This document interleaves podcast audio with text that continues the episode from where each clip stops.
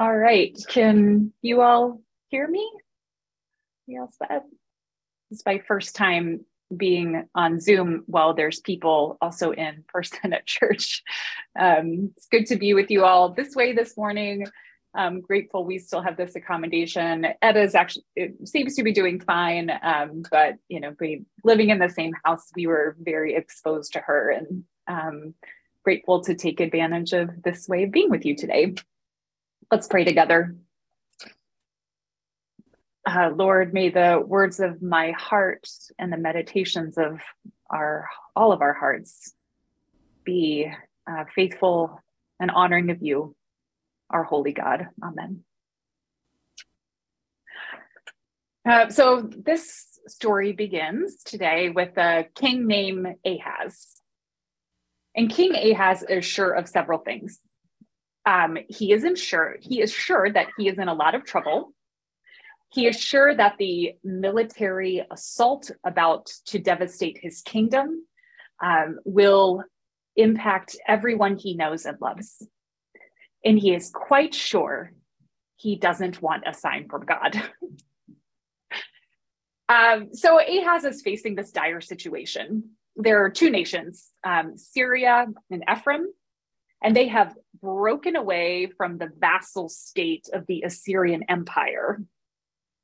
Now they're attempting to pressure Judah into joining their revolts. Ahaz, the king of Judah, has refused this offer. In response, the kings of these two nations plan to attack Judah and replace Ahaz with maybe someone more amenable to this plot that they have. And so they are waging this campaign of gut wrenching fear. They are proclaiming a disaster of bloodshed upon God's people. And the response from God is to ignore these bullies. God is for Judah, for the people of Ahaz. Pekah and Rezin, the two kings of these nations, they are smoke but not fire. It shall not stand, God proclaims, it shall not come to pass the God who promised life and wholeness from generation to generation to Abraham and Sarah and Leah and Jacob, this God will protect Judah. And then we learn God kept talking to Ahaz. Ask for a sign, God tells him. There are a lot of signs in the Old Testament. Um, some are good and some are bad but they all mark a time and a space that is getting caught up in God's work.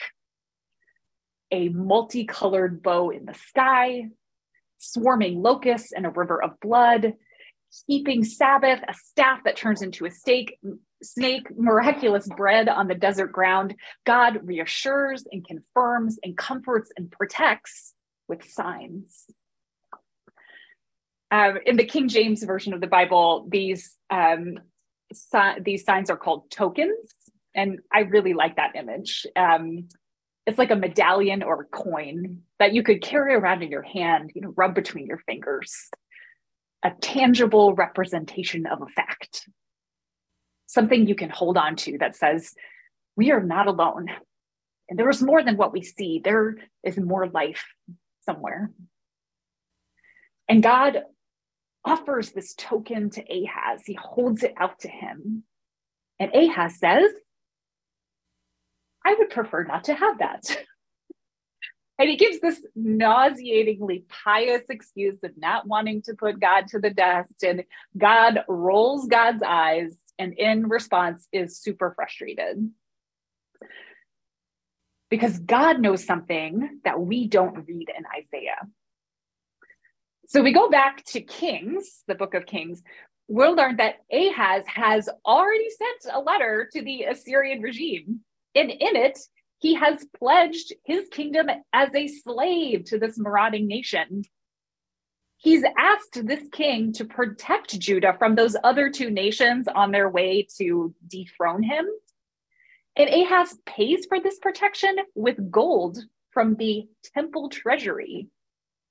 After the threat subsides, Ahab builds an altar identical to the pagan altar of the Assyrians inside the Jerusalem temple.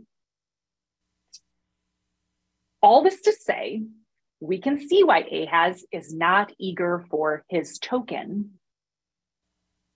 He's already pledged his allegiance. He's paid for military protection with treasure that belongs to God. What's the point of a sign when you have chariots and spears ready to defend you? And that's why God presses on. Ahaz may not take advantage of getting the sign, but he gets one regardless.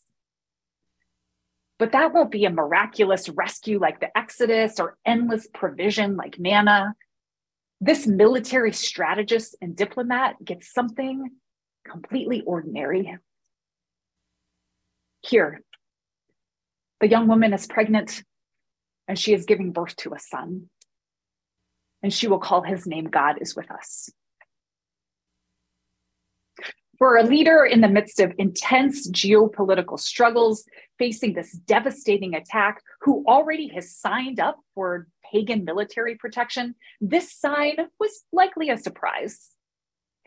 There's nothing big or flashy here. This is the most mundane event God could come up with. The woman has a baby. God a God who is with us will show up in a vulnerable mother and child.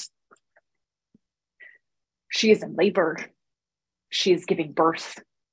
She is crying out in the midst of sorrow and tears and blood. And there is life, a life that God is God's life, setting itself up here in our midst. And so, centuries later, when Matthew's gospel hears this, he takes up and hears in it the oracle of the birth of Jesus. This is the one. This is the one Isaiah spoke of. God becomes flesh in the womb of Mary.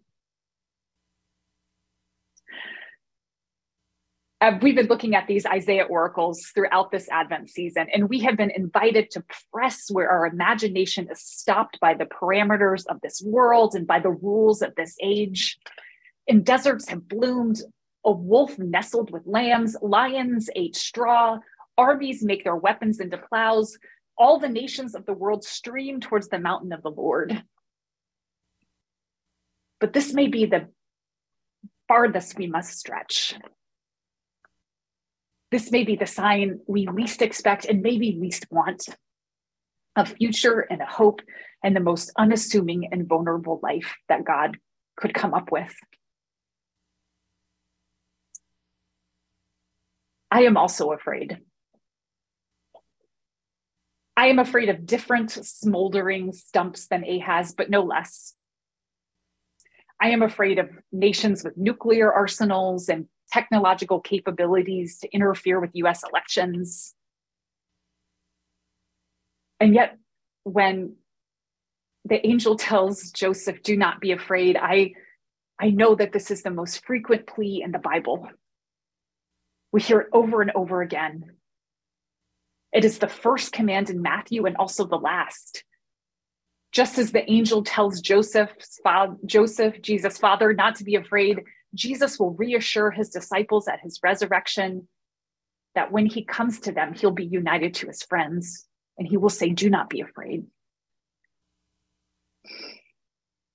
I would feel better if there was some way to spiritualize this whole business I would like this promised ordinary baby Emmanuel to rule in my heart, or maybe just get involved in the smaller bits of my life. But instead, this God keeps putting this promise in the midst of massive geopolitical drama where life and death is on the line. What good is a sign? But we are here before the manger among the pungent smell of animal waste and we are here in the Temple of Jerusalem around the military council, trying to figure out how to stop the nations of Syria and Ephraim. We are here scrolling through doomsday news and the terror of bombs and guns. These are all the same story. The story told from generation to generation. What good is a sign?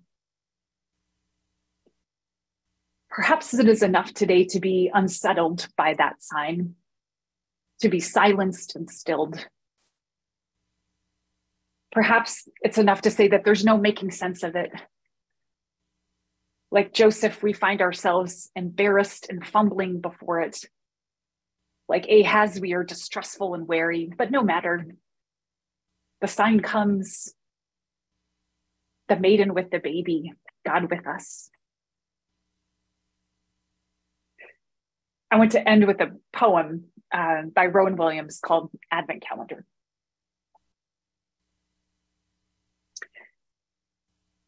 He will come like last leaves fall. One night when the November wind was has flayed the trees to the bone and the earth wakes choking on the mold, the soft shrouds folding. He will come like frost. One morning when the shrinking earth opens to mist to find itself arrested in the net of alien sword set beauty. He will come like dark, one evening with the bursting red December sun draws up the sheet and the penny masks its eye to yield the star snow fields of sky. He will come, will come, will come like crying in the night, like blood, like breaking, as the earth rise to toss him free. He will come like a child. Amen.